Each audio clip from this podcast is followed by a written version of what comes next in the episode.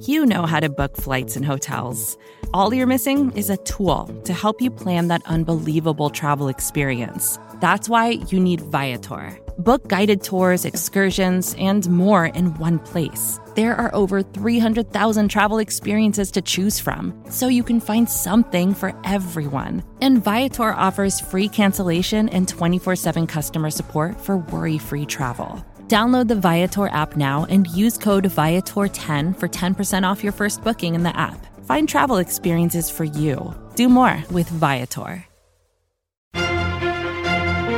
Good morning and welcome back to the SB Nation NFL Daily Kickoff. I'm Pete Sweeney. Congratulations on making it to the middle of your work week. It's Wednesday, October 13th.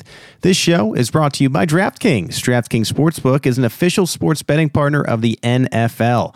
Download the DraftKings Sportsbook app today and use the code SBNNFL for a special offer when you sign up. That code is SBNNFL only at DraftKings Sportsbook. All right, now let's kick off your day with the biggest stories from around the NFL.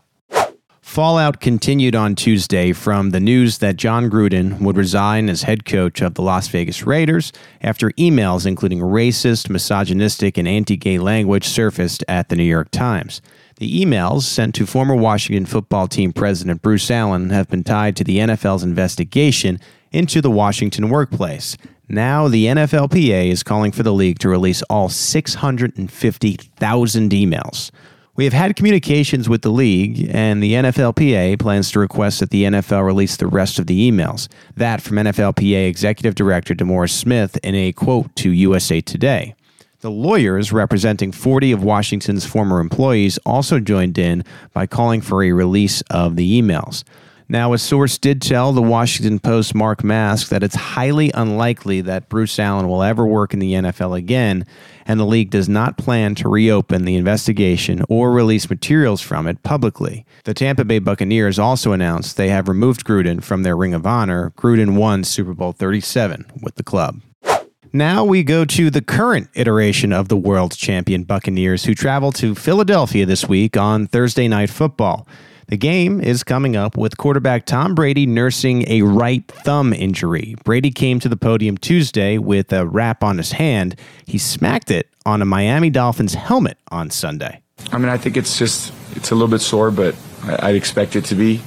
Um, but I think I should be fine for Thursday. Yeah, this is pretty simple. This tape job. That the the knee is a lot tougher, um, but it's just it, it feels like it's it should be fine.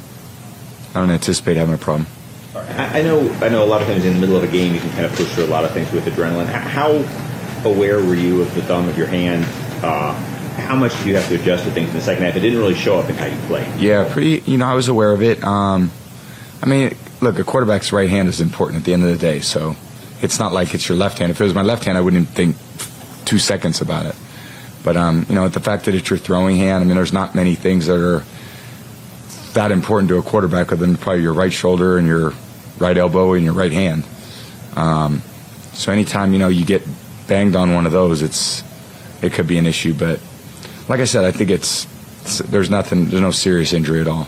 So it's just more of um, you know discomfort. But I think that should be gone here next day or two. Yeah, Brady still threw for over 400 yards and five touchdowns in the Bucks' 45-17 win. So I tend to think he'll be okay. On the Eagles side, tight end Dallas Goedert was placed on the COVID 19 list, but tackle Jordan Mailata was listed as a full participant on Tuesday. The Eagles plan to start him at right tackle in place of Lane Johnson. More trouble in Detroit, where the Lions are already 0 and 5 to start the NFL season. On Tuesday, it was reported that starting center Frank Ragnow will miss the remainder of the 21 season after undergoing toe surgery. The toe injury actually dates back to the Lions' Week 4 loss against the Chicago Bears. Evan Brown filled in last game for the 2020 Pro Bowler in Ragnow, and the Lions do expect Ragnow back and healthy in 2022. And that's good news with Detroit making him the NFL's highest paid center this past offseason. We'll finish off your Wednesday as we usually do with the speed round. The Miami Dolphins designated starting quarterback Tua Tagovailoa to return to practice from injured reserve. Coach Brian Flores said Monday there is hope Tua does practice this week. The Kansas City Chiefs placed running back Clyde Edwards-Helaire on injured reserve with that sprained MCL he suffered in Sunday Night Football against the Buffalo Bills. Darrel Williams and Jerick McKinnon are in line to run the football in the meantime. The Seattle Seahawks have responded to cornerback Tre Flowers' request to release him by releasing him. He started three games for the Hawks this season.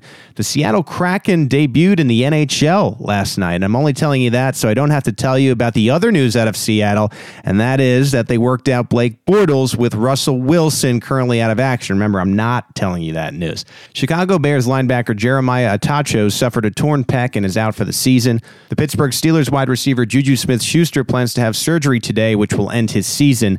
Some big names on some practice squads. Cornerback Quinton Dunbar went to the practice squad of the Green Bay Packers, and wide receiver John Smoke Brown went to the practice squad of the Denver Broncos.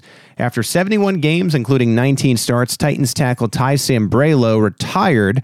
The Cincinnati Bengals signed running back Elijah Holyfield to their practice squad. As you might remember, he is the son of former heavyweight champ boxer Evander Holyfield. Hopefully, Evander was able to hear that excellent news about his son. Why why did Mike Tyson do that?